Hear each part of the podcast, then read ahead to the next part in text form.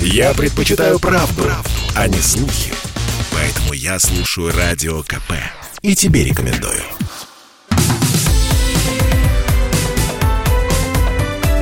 Как дела, Россия? Ватсап-страна! Это прямой эфир радио «Комсомольская правда». И будем дальше освещать события, важные, актуальные, оперативные, и рассказывать о темах, которые также обсуждаются и на сайте «Комсомольской правды», и в нашем эфире, и в социальных сетях.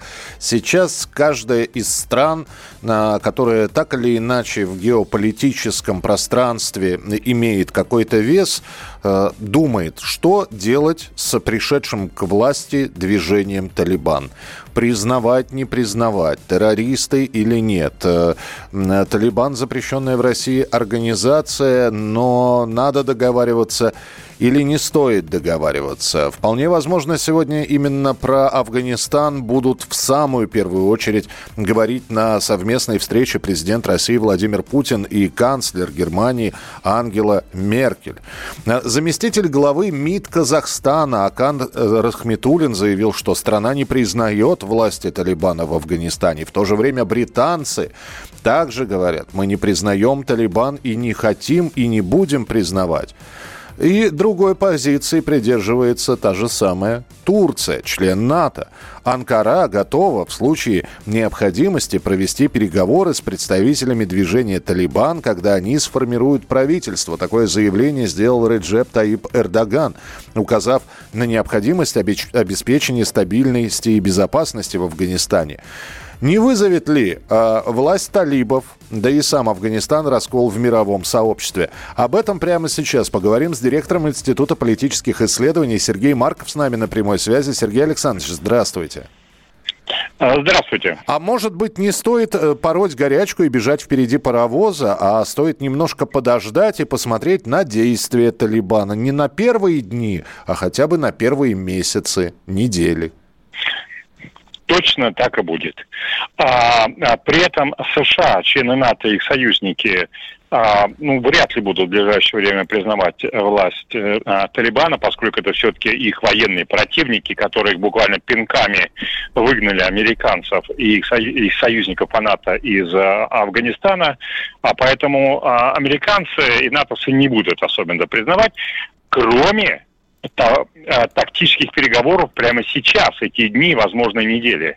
Дело в том, что после той катастрофы, которую все видели, произошла в э, Кабульском аэропорту, когда люди, американские агенты, э, союзники цеплялись за шасси падали с э, летящих э, уже в ВСИ э, самолетов. А вот это чудо, после чудовищных вещей натовцы, американцы приняли решение, что все-таки нужно вывозить достаточно большое количество людей. Речь идет, ну, точно о десятках тысяч, возможно, даже о сотнях тысяч афганцев, которых они будут вывозить. А для этого нужно разрешение правительства Талибана нужно разрешение на то, чтобы их самолеты прилетали, забирали людей, и нужно разрешение на то, чтобы вот эти вот а, американские агенты, американские союзники, американская прислуга из числа афганцев, которые а, хотят, чтобы их вывезли, чтобы у них было разрешение а, прийти а, к Кабульскому аэропорту, поскольку сейчас вроде бы, не вроде бы, а точно Талибан блокирует э эту возможность. Поэтому сейчас натовцам признавать, э, хотя не признавать не будет, переговоры такие нужны. Что касается российской позиции, а, она очень четкая, стратегически выверенная, я считаю, очень разумная. А она исходит из того, что мы должны сформировать единую позицию без натовцев, американцев, а из числа соседей Афганистана.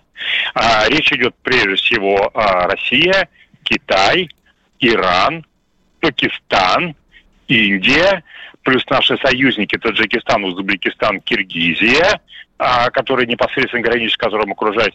Ну, видимо, Турция, а, она не а, сосед, но имеет значение, сейчас скажу отдельно по Турции.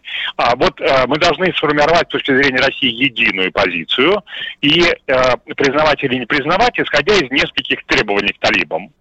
У нас их ограниченное количество, но они достаточно четкие. Первое.